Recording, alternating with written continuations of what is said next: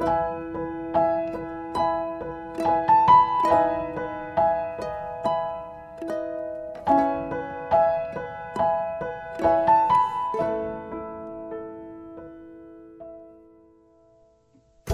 everyone. Welcome to Live Your Dream podcast. I'm your host, Selena. In this episode, I talked to Hooni Kim, who's a chef and owner at restaurant Danji and Hanjan in New York City. We talk about how once an aspiring doctor became a chef and his experience of working at Daniel and Masa and why he decided to open a Korean restaurant after working at a French and Japanese restaurant. Also, Hooni talks about the most difficult time in his chef career, which was right after he opened his first restaurant, Danji. I actually remember being invited to the friends and family dinner uh, the night before it officially opened. And at the time, there was really no other upscale Korean restaurant in New York City. And I remember being a little bit nervous about how it was going to be received by the diners in New York. Hooni's actually one of the people I wrote about in my book, and when I first interviewed him, he had just recently opened Danji. And later on, I actually had to revise my story about him to include the fact that Danji had just received a Michelin star. It was the first time a Korean restaurant in the US had received the prestigious distinction, and I remember being so proud of him. So I hope you enjoy the conversation as much as I did. So thank you so much for being here. You're the first person I interviewed for my book and also the first person to interview for the podcast. So it's a really meaningful moment for me. So thank you. And I'm really excited. So I have uh, many questions, um, but I want to first start with your childhood. Um, where were you born and where did you grow up? Um, I was born in Korea. I was born in Seoul. I lived in Seoul until I was uh, think, three years old. Um, and then I moved to England uh, with my mom um, and lived there till I was about 10. And then since then, I've been living in New York most of my life. Um, went away to California for uh, undergraduate school uh, for a little bit, and then uh, moved back to, moved back to New York. How was your uh, childhood like? Were your parents strict? Um, you know, having my father died when I was two, so I uh, grew up with in a single parent household. Uh, my mother wasn't that strict, but I knew that um, I had to fend for myself a lot. Mm. Um, I went to boarding school as my first school experience in England when I was four years old. Hmm. So that I think helped me become a little bit more independent.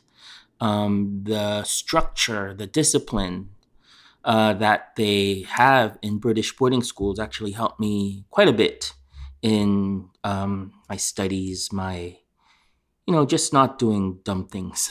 Mm-hmm. Um, so, you know, my schooling was not very difficult. Um, when I came to the US, I basically, um, my mom was busy with uh, school at first and then her own business. Um, so a lot of the school decisions I made on my own, for instance, what high school I went to, mm, I uh, which college I went to, and deciding to leave for California, my mom wasn't very happy with. But I thought, you know, at 18 years old, um, I needed to sort of stay, or not stay, but get away from my mother a little bit. I see. Um, to for both of us, mm-hmm. to, so we can sort of find ourselves. Um, and and you know, I thought that was a very good decision. Um, and since then, you know, I've basically lived on my own, um, just as any you know American would. Uh, after you graduate college, you're you're on your own. I went to um, well, decided to go to medical school not because I was very into medicine, but you know, my mother or any Korean mom would recommend right. or would insist their son or their daughter to become uh, a doctor or a lawyer. And I was always good at science. I went to Bronx Science, uh, very science uh, oriented high school. I went to UC Berkeley, which is also a very science oriented school. So um, you know, choosing the path of medicine was not a very difficult choice. Right. But to be honest, I, I really didn't have a passion for anything else I would rather do. So I did something that sort of, I guess, made my mom happy. I see.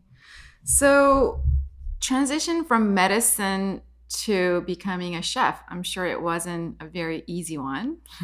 Mm, you know, now I would think people wouldn't really uh, consider it uh, a difficult or an odd choice Mm-hmm. to change from medicine into into cooking because um, now we know that cooking there's so much science behind cooking with um, with molecular gastronomy with just the whole health factor Right. uh, knowing understanding understanding the chemicals that go into our food the, the physical changes in in cooking of the food.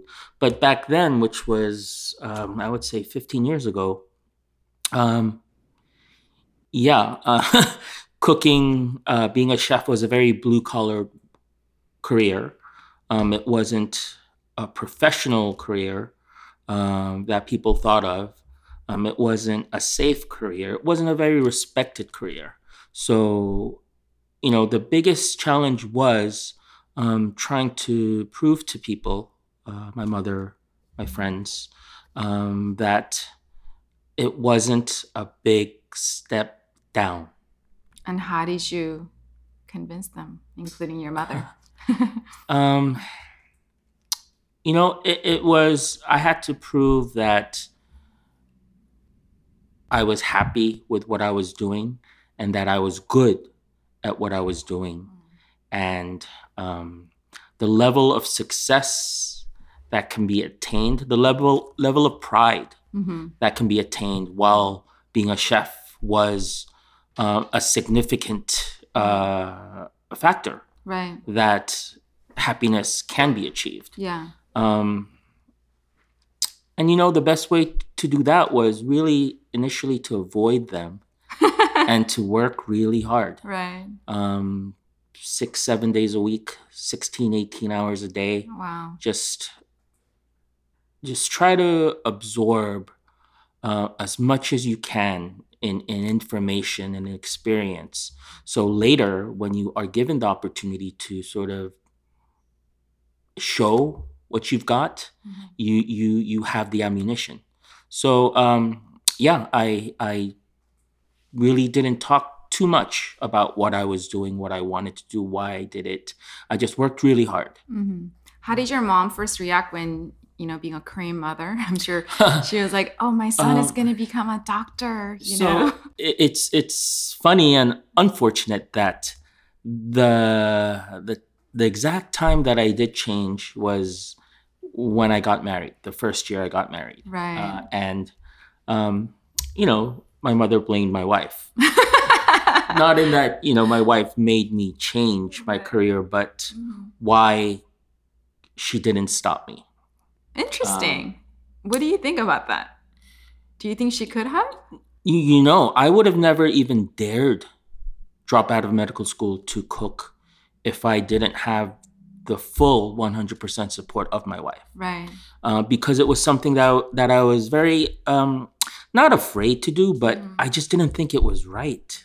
Why know- did you not think it was right? because I was still in the impression that my mother and all my friends were right, and that being a chef was not as good as being a doctor. So why did you do it?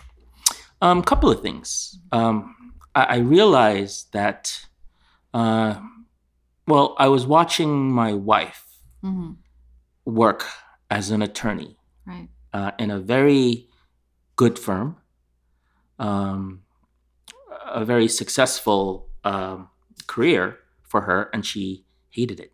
She right. absolutely hated what she was doing, and she was miserable. hmm Um, and you know, I realized, you know, I that could be me when when when I'm a doctor because I just didn't have this passion for for medicine, just like my wife didn't have a passion for law. hmm um, and I didn't want to be that. And you know, as smart as my wife is, and and was as an attorney, she wasn't excelling in in her career just because her passion wasn't there. She didn't want to excel. And for me, I did not want to be a so-so doctor. You know, whatever I, I was or what was to become, I wanted to be a good one. And from then, you know, I realized, you know, there's a big chance that even if I become a doctor, I'm going to be a not so very good one.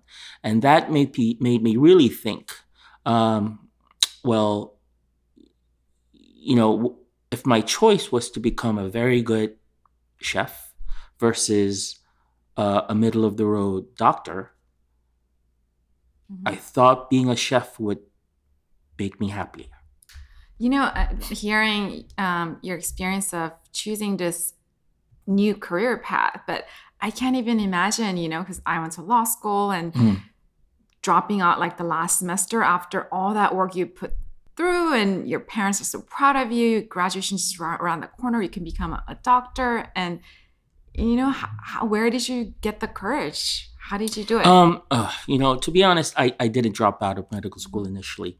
Uh, what i did was i took a one year sabbatical. Mm-hmm. uh, and then in that sabbatical i went to culinary school. Um, and then when that one year was up i was actually interning at this um, this dream job mm. uh, a restaurant called daniel right and I was a non-paid intern, and they offered me a job. Yeah. And that was about uh, a month before I went back to medical school.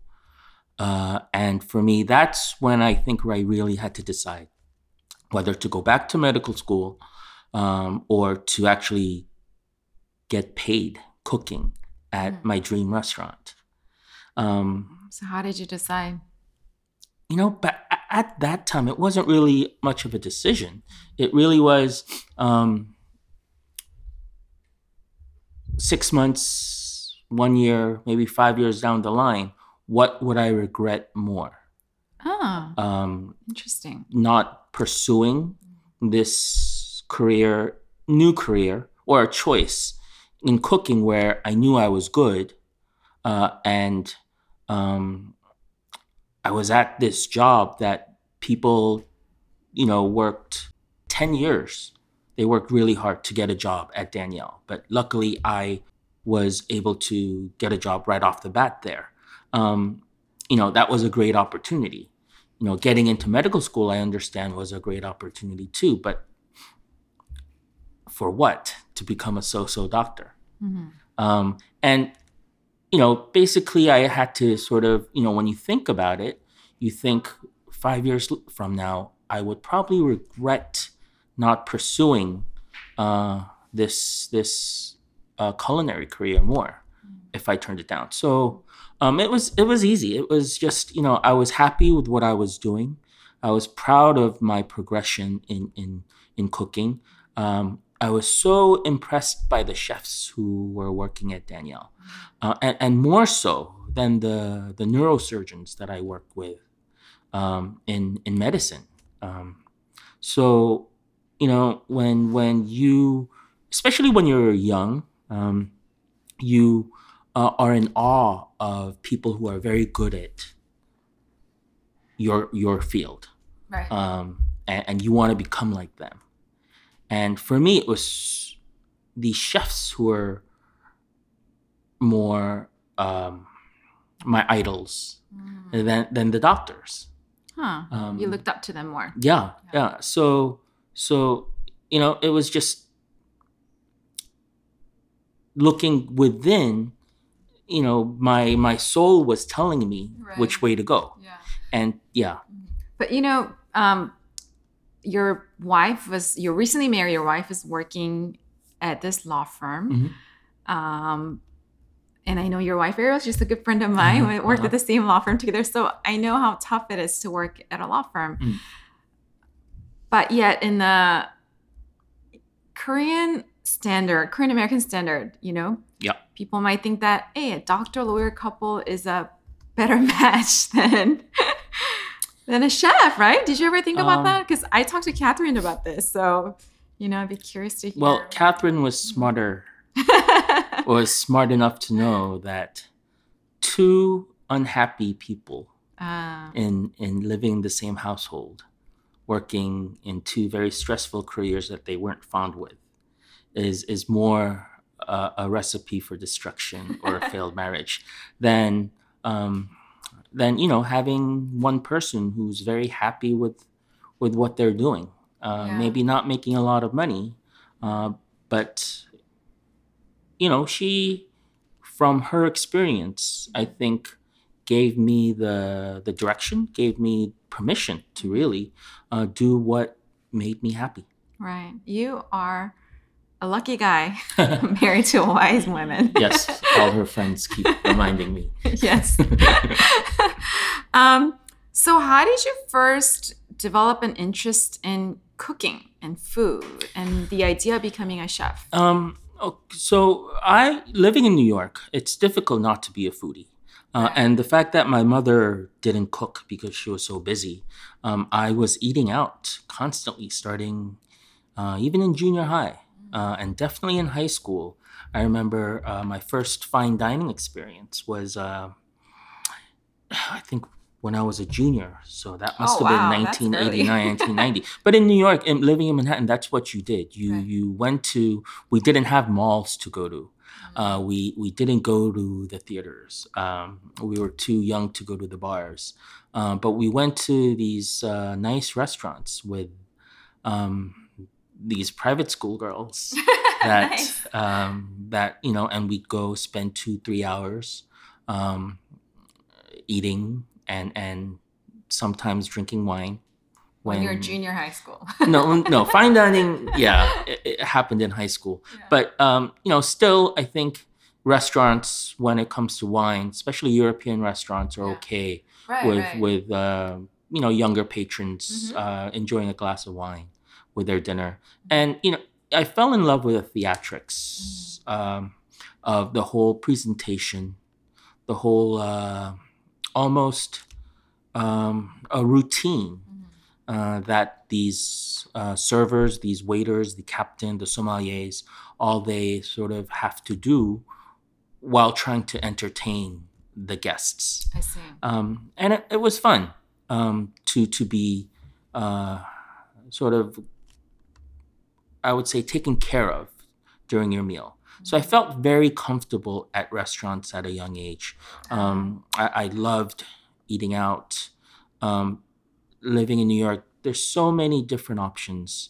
You know, within a three block radius, you can have the best Italian, Korean, Japanese, Chinese, Greek, um, all these different cuisines. So I took full uh, advantage of that and became a foodie at a very young age. Now, that never really transferred into wanting to be a chef. Um, back then, chefs weren't on TV. This was before the Food Network. That's right. Um, but I did want to learn how to cook some of the things that I really enjoyed eating. And that led me into going to culinary school for just a nine month program um, during my sabbatical. And, you know, luckily my program really, um, they wanted us to get field experience. So they recommended uh, interning at other restaurants. And I was able to do that as a student. And that's when I sort of really realized um, cooking as a career is Mhm. fun. I it's rewarding. Yeah. It's it makes people happy. Um, and that's when I started considering. How was it like working at the kitchen of Daniel and Masa? Um, so I still believe Daniel is the toughest kitchen in this country to work for, Mm-hmm. um, to work in. Um, I've worked at Masa. I've worked at many different other kitchens besides that, but Daniel is is one of those restaurants where there is 140 seats, and we will do on a Friday night 350, 360 covers, uh, and you can't make a mistake. Wow. So, and it's not like we had more cooks than other kitchens. Um, you know, we had the same number of cooks as, let's say, a Per Se or or uh, Le Bernardin, where there's only 60, 80 seats, but we have 140 seats. So we had to come in earlier. We had to work faster. uh, and we just had to do more, and that made me really appreciate um, the work ethic that goes in. Um, and this, you know, after Daniel, every other job was so much easier. Wow. and I do believe Yeah. that to, you know, I'm a chef now. I I train cooks and I um, have people working for me. The fact that I worked so hard at Daniel, um, I think allows me to push my cooks a little bit more, a little bit further, because I know that physically, um, what I'm demanding of them is not impossible because I've already done it. right. Uh, and I do believe that the harder you work while you're under people, um, eventually you can push your workers a little bit further. I see. Hmm. How is working at Masa different from Daniel?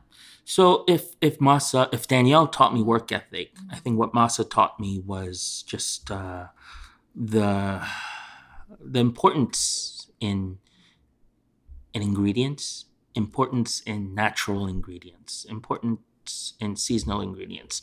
Um, it's it's different when when you work at a kitchen where there are, you know, forty cooks, forty chefs working um, for one restaurant. Um, and for such a large restaurant, you are only responsible for um, certain aspects, meaning, you know, just the vegetables on your uh, entree that uh, goes with the meat, not even the fish. so we had a uh, entremetier is sort of like the the vegetable cook for an Ah. entree, but uh, at Daniel because it was so big, we actually had a an entremet for the fish entrees, and Ah. then we had an entremet for the meat entrees. So it's very you know you see a small picture of the big picture. Mm. Um, whereas Masa, it was a very small restaurant. I Mhm. think Masa itself seats 24 or oh, 28. Wow, so small. Yeah, and Bar Masa, which is uh, the same kitchen, um, it seats about 40. So um, I got to sort of learn almost everything and work with all the ingredients and look at the bigger picture. And one of the things, one of the reasons why masa is so expensive is because they get so many, almost all their ingredients from Japan. I see. Um, it gets flown in uh, several times a week. And of course, it's always seasonal. Mm. Um, and a lot of the Japanese ingredients are very similar to Korean ingredients. The seasons are the same, um, they're very close together.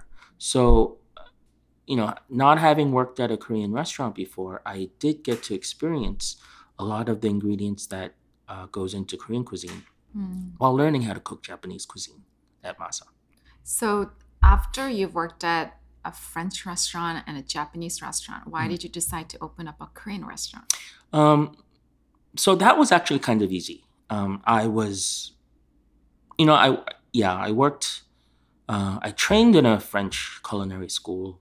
I interned at a couple of French restaurants. I worked at a French restaurant. I, um, the reason why I didn't continue with my French culinary training was because, you know, there is a difference when a French man cooks French food than when a Korean man cooks French food. I Because there there is this pride. There is this um, you know, as a chef, when you cook French food in the US, you are almost representing your culture, your your history. Um, and there's there's a responsibility in that. And there is a certain amount of pride. It's almost like, you know, representing your country in, let's say, the Olympics or the World Cup.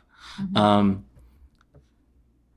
and I didn't have that pride when I I was cooking at Daniel. And I didn't have that pride when I was cooking at Masa because I was not French. I was not Japanese. I wanted to experience that pride.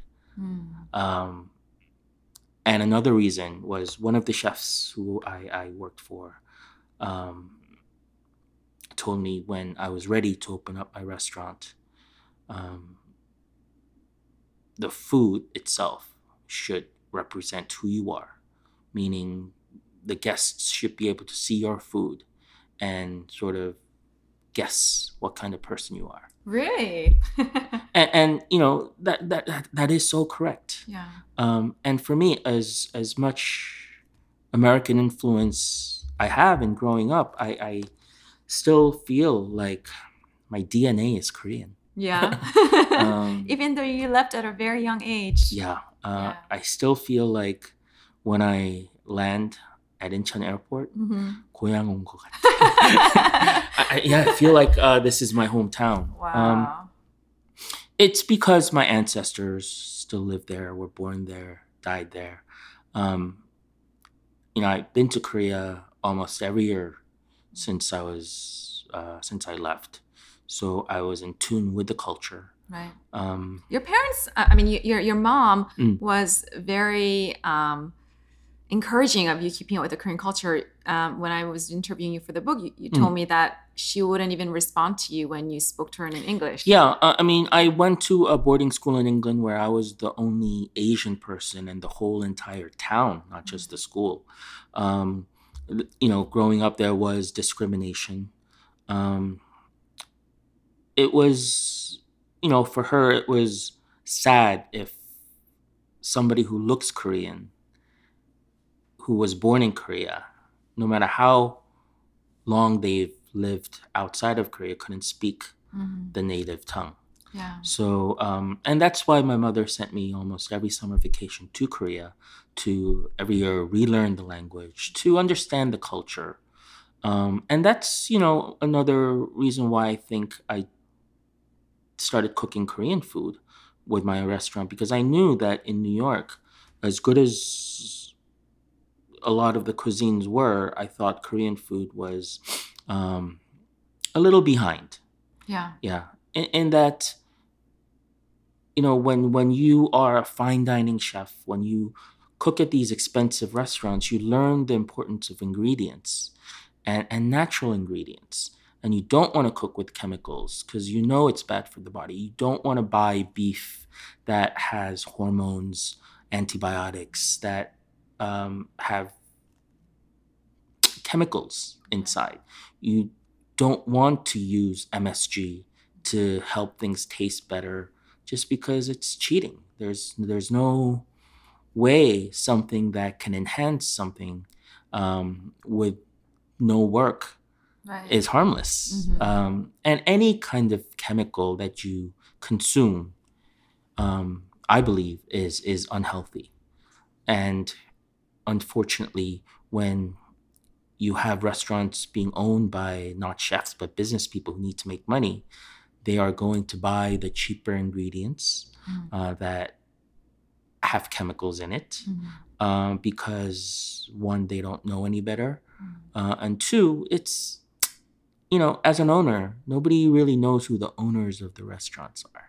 So Ah, it's not their reputation on the line. Whereas when it's a chef owned restaurant, everybody knows the decisions that are made when buying certain ingredients, when using MSG. Um, and it is a decision that your reputation uh, has to sort of fall back on, um, or the way your reputation is built. Mhm. And I think most chefs um, don't want to be known as a cheater by using MSG. Right. Um, and we, we didn't have that in, Mhm. in Korea, we, uh, uh, in New York. We didn't have a, a chef that was cooking Korean food. right. Um, and I wanted to be the first one. Yeah, and you were the first one. Mm. You know, since Danji opened, you, you know, there's been many other um, Korean sort of more, I guess, fine dining like types of uh, Korean restaurants, and and and you know, I, I I see them and you know popping up everywhere, Mm. and and then I'm I'm thinking if you haven't done that. There, I don't think it would So- exist. yeah. So, so these people, these these these people, um, Yeah. they're they're. Uh, I know all of them. right. Uh, I I can't help myself but to apologize to them every time I see them Why do you because because uh, because of me, yeah. they happen to open up a restaurant in New York City Right. and they're working 110 hours a week and not getting paid a lot of money. Um, it's it's a very very difficult profession. It's it's a very difficult career, and it's a career where if you think money is a factor, you cannot stay long because money is is not there to be made Mm. uh, in cooking. It, it what it is, it's a it's a project of passion, I see. and and no matter how if you have to put money into the restaurant, you're still go- going to do it because it, it is your passion passion project. It is like a child that you don't give up on because he or she isn't perfect Right. uh, and that's what a restaurant is. And you know, I try to tell people that when they come for advice when they're opening up the restaurant, and every single one of them, the Oiji guys, you know, um, I told them how difficult it is, and and uh, Atoboy most recently, I, I- told them there's like just no money there, and and but those guys, even with me saying, "Don't do it, don't do it," they still overcame that, and then they did it, and that to me is the only way to go because no matter when that's that's what I did. You know, everybody said no. What are you doing? right. Are you crazy? Yeah. And that made me fight harder. Mm. And um, and hence Danji was born, Right. and it's still open and running well. I feel like I need to have that role with the younger cooks as well. I need to tell them Mhm. this is not easy. You know, it's something that you you may regret, and if they keep you know do it anyway, um, I think over eventually that could help them because they have to fight harder. Mhm. And those guys now know what I what I mean or Mhm. what I meant. Yeah. So so so we laugh it off. So Uh, in the moments of, you know, when everyone's telling you, no, are you crazy? This is never gonna work. Like, how do you get the courage to keep trying and keep fighting? because you believe in yourself, I see. because you believe in your food, Yeah. because you know that the food that you are cooking nobody has done before and it's it's not just the menu item you know with korean food there are certain foods that korean restaurants have to have so it's not having a, a, a unique menu item but making it so that it's different and better in your opinion Mm-hmm. than anybody else's Mm. for instance you know i put tteokbokki on hanjan's menu Oh, I love that one. and the only reason yeah. why I put it on the menu is because I think mine is the best. Yeah, and I, and I have to agree. And then I, I, as a tteokbokki lover, I've tasted many, many different kinds all my life, and I think yours is the best. well, that's that's not why I said it, but but um, it is it is that belief. Yeah. it is that faith in yourself, in that you have a story with your food that you want to share, that you want to tell. It's it's really like writing a book. Um, nobody, I think, writes a book to to become rich. right. Yeah. Uh, yeah. There's Um, no money to be made there either. Yeah, yeah. But Except a few authors. Yeah, but mhm. yeah. but it is this story that they have Mhm. that's so unique uh, and and they they want the privilege. To be able to tell it to a lot of people Yeah. uh, and and that is the gift of a book Right. you have this author story that's unique Mhm. and i feel like that's what a restaurant is you have well, a chef run restaurant it's it's a unique vision of maybe food that you know everybody knows about Yeah. but it's the chef's way to make certain dishes Mhm. uh, a, a unique sort of um, kind of story that the chef has Mhm. that he tells through his food Mhm. through his menu So for people who have not been to Danji and Hanjan, which Hmm. is Hanjan you opened in 2012, um, tell us about it.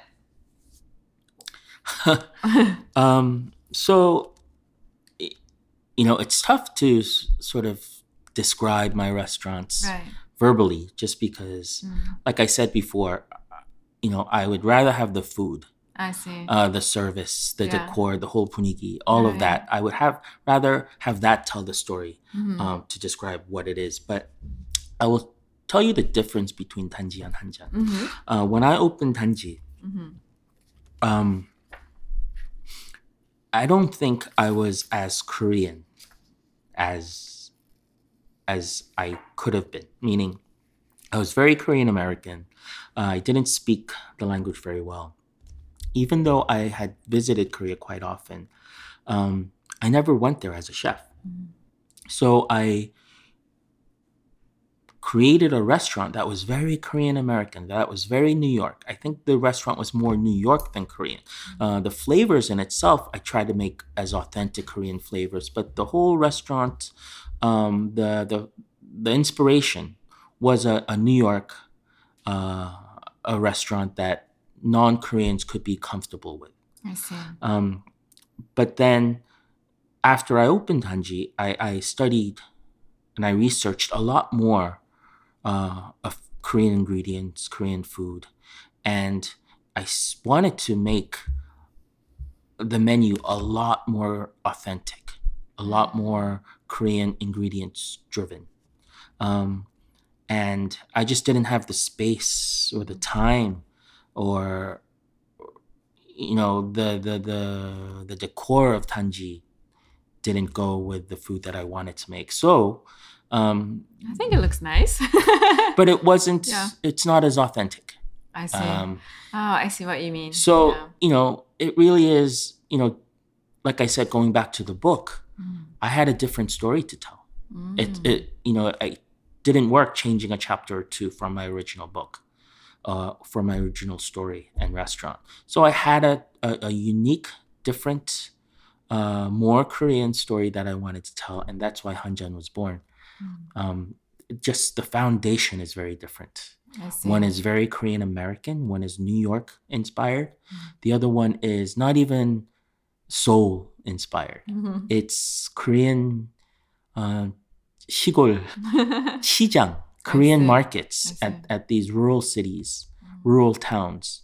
Um, that's the the inspiration of the from you know of the menu at Hanjan. I see. Do you have plans to open up a third restaurant? Um, so yes, but I can't talk about it. I see. Okay. Yeah. So we be looking it's forward you to know it. because it's it's it's a story that hasn't been written yet. I see. It's a story that I don't even know the ending. hmm Uh, it's it's a story that has a start. Yeah. That that I have the inspiration. Yeah. Now I have to start writing it. So I can't really talk about it yet because you know everything that I say probably will change. I see. Well, we look forward to hearing about it and reading about it when you're ready to tell the story. So it must have been really challenging to, you know, start working as a chef, open up your own restaurants, and opening up two restaurants. Um, what when was the most difficult time for you? Um,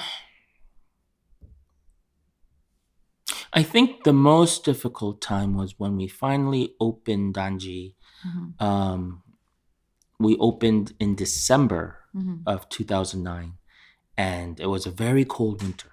Yeah, very very cold winter and we couldn't afford pr yeah, uh, so we weren't in any of the magazines. People didn't even know we were open. Um, so we were not busy. Uh, we were very quiet. We didn't have much customers mhm. the first four months. Um, and those four months were um, difficult because you had bills to pay. Right. you had people to pay. Um, you had i had just invested uh, everything that i had. Yeah, you know we had my wife and i had raised money to put a down payment on the house and we used all of it um, and money wasn't coming in. So um, you know in a, in a financial sense it was very difficult. Yeah. but um, i had faith in my food. My food was good. And the people who came to eat they would come back. Um, and that made me sort of uh, a little bit more reassured Mhm. um, but then i also knew that good food doesn't always mean a successful business um, right. so so you worry when you go to Mhm. sleep uh, but fortunately um, you know we started getting busy Mhm. in in april the media started highlighting us Mhm. um, and since then it has become a very financially successful restaurant um, so you know, it's it's a lot of it is luck. Yeah. Um, but you know, even if you're lucky, um, I think if you're not prepared Mhm. with the good food, Mhm. um, then that luck doesn't really go anywhere. Mhm. So I, you know, for me, the the New York Magazine um, critic coming in was my sort of very um, lucky situation. Right. Um, but we had worked very hard. While we were not busy, we were always trying to improve the food. I see. So the first four months, the fact that we weren't busy, we had a lot of of, of feedback from the customers, uh, feedback amongst each other uh, into making better food, improving our, our food and service. Mm. That when the critic did come, I think we were ready, um, and luckily, um, they wrote actually a very glowing review, and that was the big start. yeah. It was that one review from New York Magazine Mhm. that then suddenly had all the other magazines coming, the newspapers coming, um, and um, you know we were very fortunate. Yeah.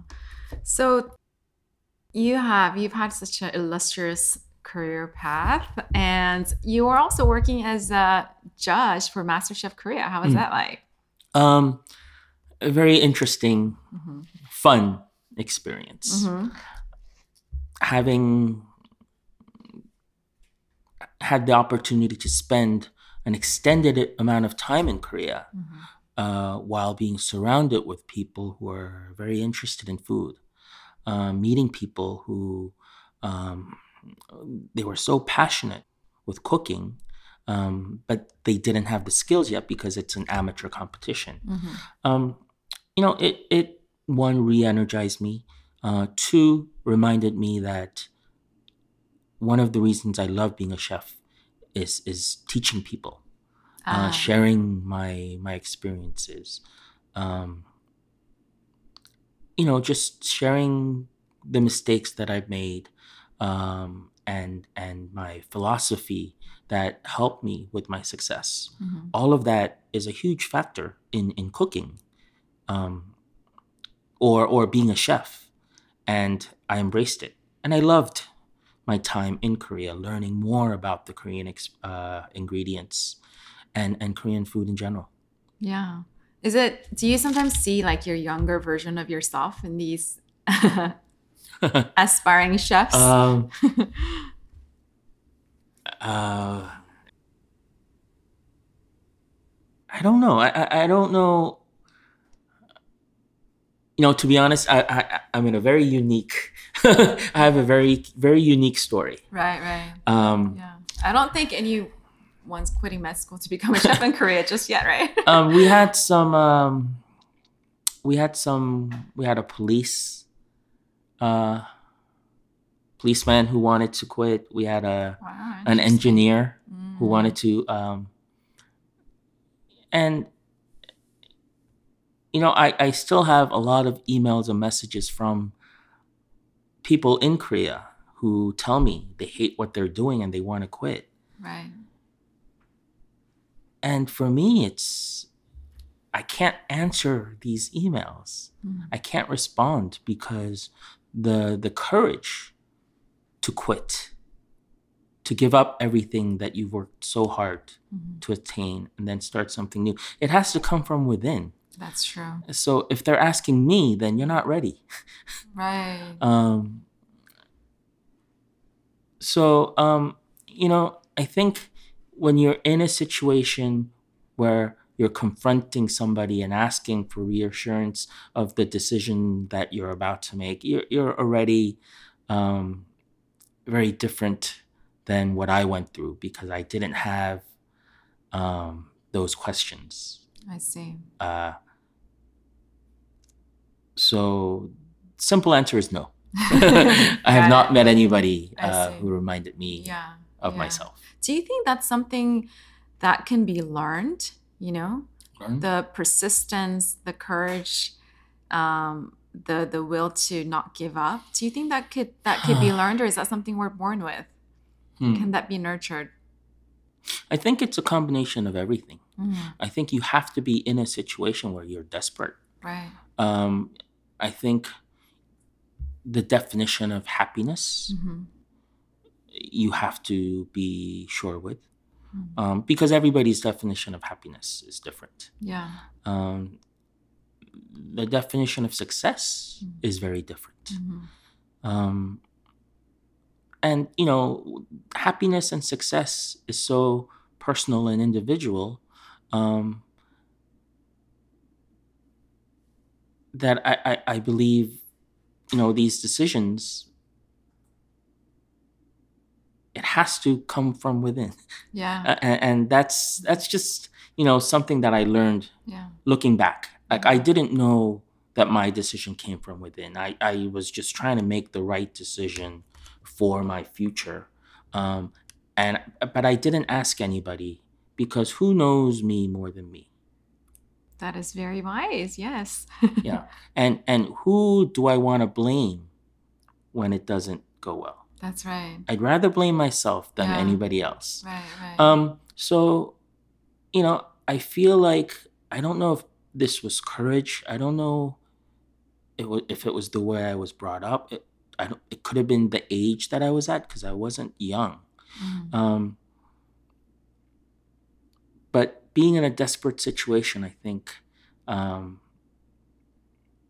I guess helps right. to to really concentrate yeah. on on what the right decision is for your career. How old were you when you? I was thirty. Yeah. Yeah. So for most of the people, that's like, oh, you should already be kind of Yeah, yeah. chosen a path already. Mhm. But you know, I I think the world has changed now. Not it's no longer we no longer live in a society where you just stick with one job and you just do it for the rest of your life and retire at 65 or 60 or 55, you know? Mm. So yeah. So um throughout your career, you know, I have this belief and all the a lot of the successful people that I've met, not a single person has succeed on his or her own. So Mm. who helped you to achieve your dreams? Um, I think everybody who works under me right now, Mm. uh, you know, I consider my team Mhm.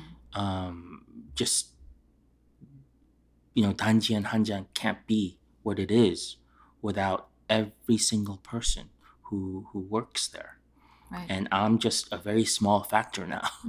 you know, I started it. It's Yeah. my menu, Yeah. but the execution isn't done by me because you know i teach the cooks how to cook i teach the servers how to serve it i i make sure the servers know Mhm. the customers know how to eat it you know it's it's every person really helps um, in executing my my vision Mhm.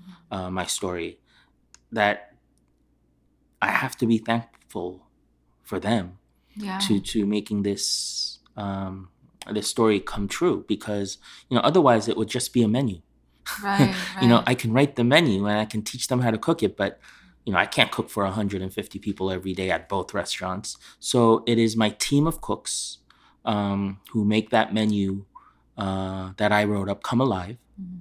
uh, and it is my servers who uh, actually help t- so that the customers um, can enjoy it to yeah. the. Seems like you are very passionate about training and teaching, um, you know, p- young people, Mm. um, and also um, helping people in need. So I know you recently started a foundation in Korea called Yori Chansa, Mm. right? yeah Yeah. So how did that come about? Um,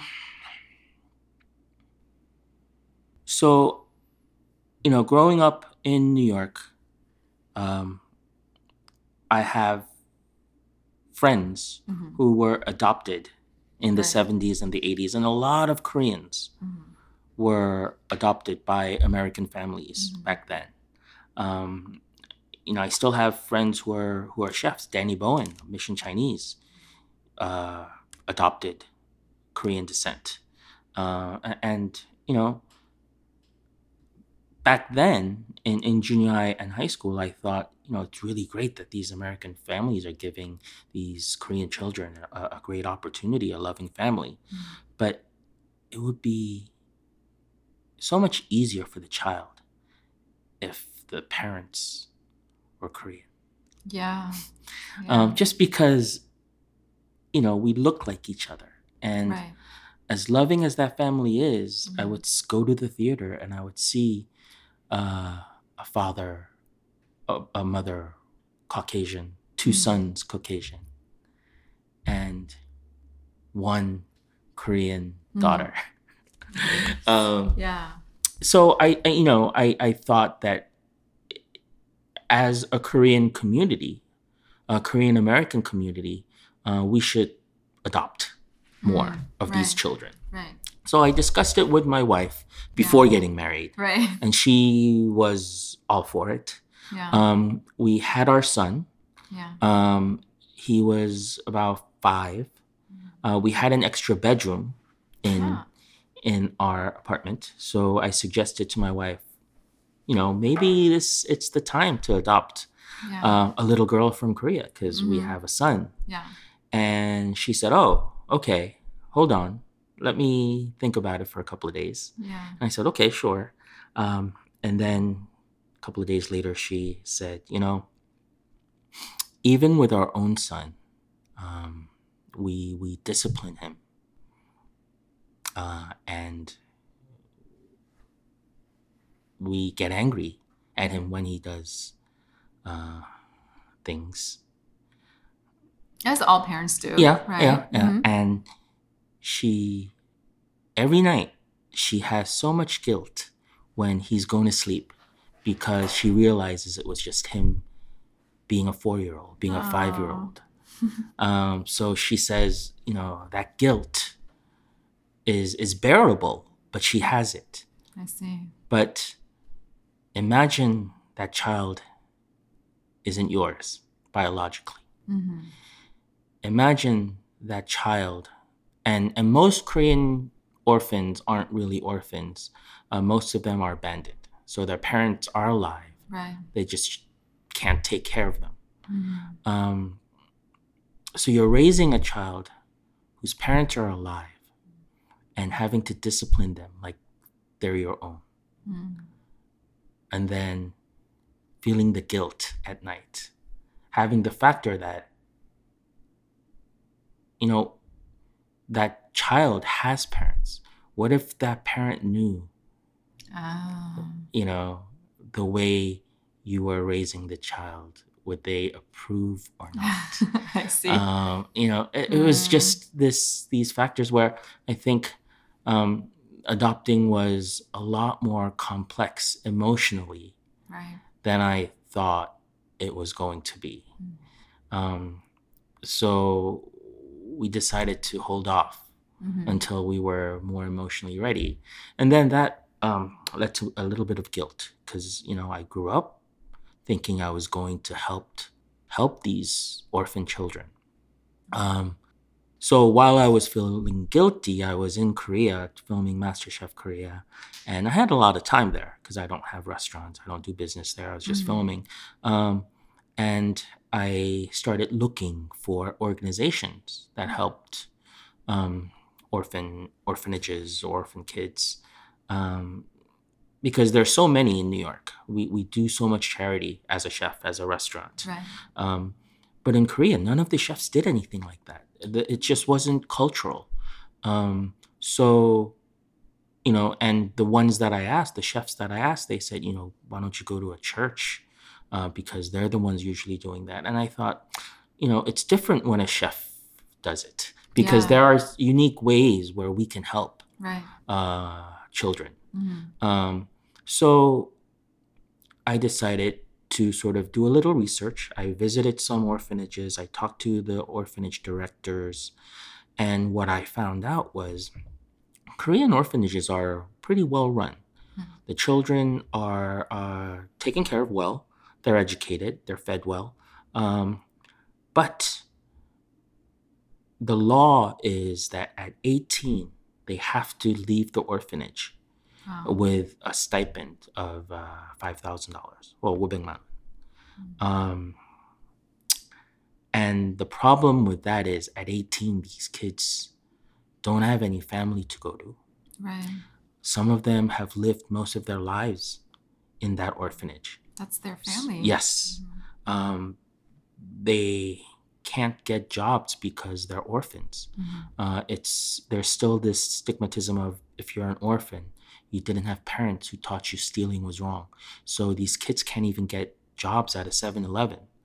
Um, they can't continue their education because you know five thousand dollars doesn't even get them housing for a year. right. Um, so they're really sort of lost and on their own. Mhm. And what happens is the girls turn into prostitution, uh, human trafficking. The boys turn into organized crime because those are the organizations that give them sort of this pseudo family structure that they're yearning for. That's right. Uh, so it's it's just a very bad trap, Mhm. uh, a very bad cycle. And these directors, this one director told me, you know, what she really wants is for these kids to leave and to be proud of who they become Mhm. so they come back to visit. Yeah. She said most of the kids don't come back to visit because they're so ashamed of who they've become I and what they've become. See. Um, and within more research, I found out that these children, um, Korean children or Korean people who commit suicide between the age of 18 and 22, Mhm. four of five come from orphanages. Oh wow. So, and four of five, meaning every five people that commit suicide between 18 and 22, four of them hmm came from an orphanage. So it's it's not a system that prepares these children to succeed. No matter how well they're taken care of when they're in the system, they need help. Right. So I found this uh, I got a bunch of chefs hmm and we created this Yori Chansa hmm at uh, based on the the French uh, apprenticeship program. We take kids who are 16, 15, uh, we train them, teach them how to cook, so that when they turn 18 and when they're about to leave, uh, they have a job waiting for them. That's At these restaurants. It's amazing.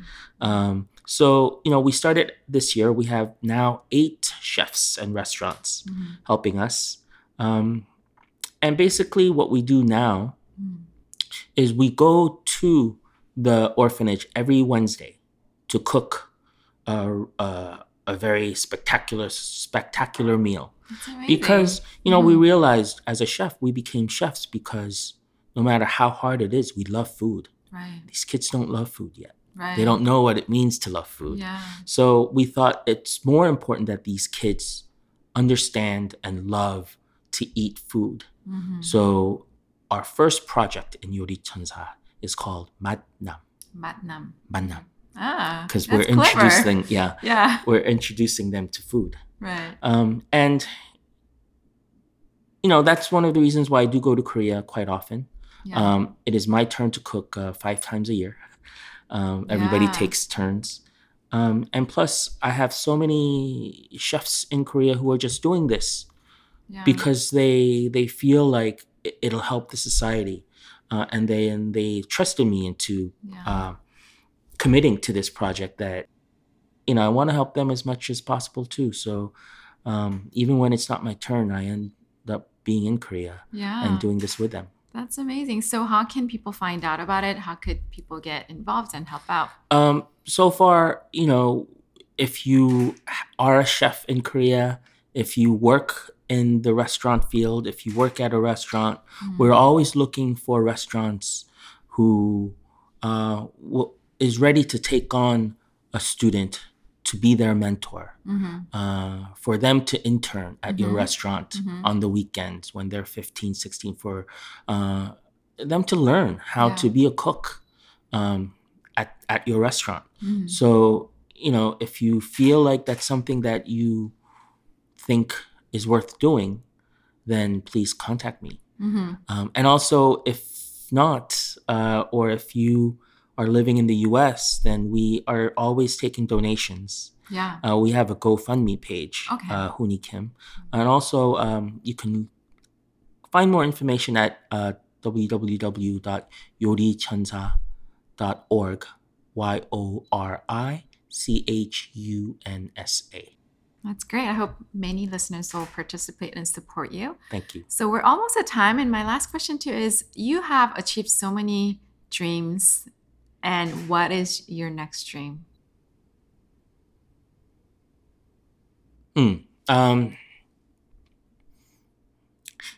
you know, I, I feel like you're right. I have, I am living a, a dream. Yes, you are. I am very happy with with um, what I'm doing, um, and you know, success is is I'm living it. Yeah. Um, but I, I don't think I ever really thought of living in a situation that I am living now. really? So you, the amount of success you've achieved, you you didn't imagine it? No, No. no. Wow. I, I always my dream hmm in the beginning was cooking my food, and people would be interested enough to pay money right. to to eat my food. Yeah. And I think that is most Mhm. chef's dreams when they when they start. Um, and from there, I think I've achieved a lot more in Yeah. in you know success, critical success, in in in fame. But none of that I I really was looking for. Um, but I'm glad that I was able to experience it, and Yeah. I'm still able to experience it. Um, and I'm I'm just enjoying that. I, I don't Yeah. have, you know, I'm willing to work hard. I think the next thing that I want to do is, you're right, another restaurant that I Yeah. I'm willing, re- really willing to work hard at. But Mhm. I'm not really thinking of what more happiness that's gonna bring. Yeah. You know, it's just um, every restaurant is is a new chapter Yeah. or a, a new book or a new story hmm and um, you know i'm just very uh, fortunate enough to be in a situation where i can tell it Yeah. Mm. Well, thank you. And um, where can people find you if they want to contact you or follow you on Instagram or Facebook? um, whoa okay so I, I guess instagram would be somewhere i check the most it's basically Hooni Kim Okay. uh, and you know i'm most of the time in new york at Danji or hanjan in the kitchen um, cooking and teaching yeah. and sometimes drinking with customers. So That's amazing. by. Great. Well, thank you so much for sharing your stories with us. my pleasure. Thank you. Thank you. Thank you so much for listening. If you enjoy the conversation, I would really appreciate it if you can subscribe and write a review for the podcast. It really helps me to spread the word. If you have any comments, I would love to hear from you. You can go to celinalee.co, that is C E L I N A L E E.co, and leave me a message there. So thank you again, and I'll be back soon with another episode.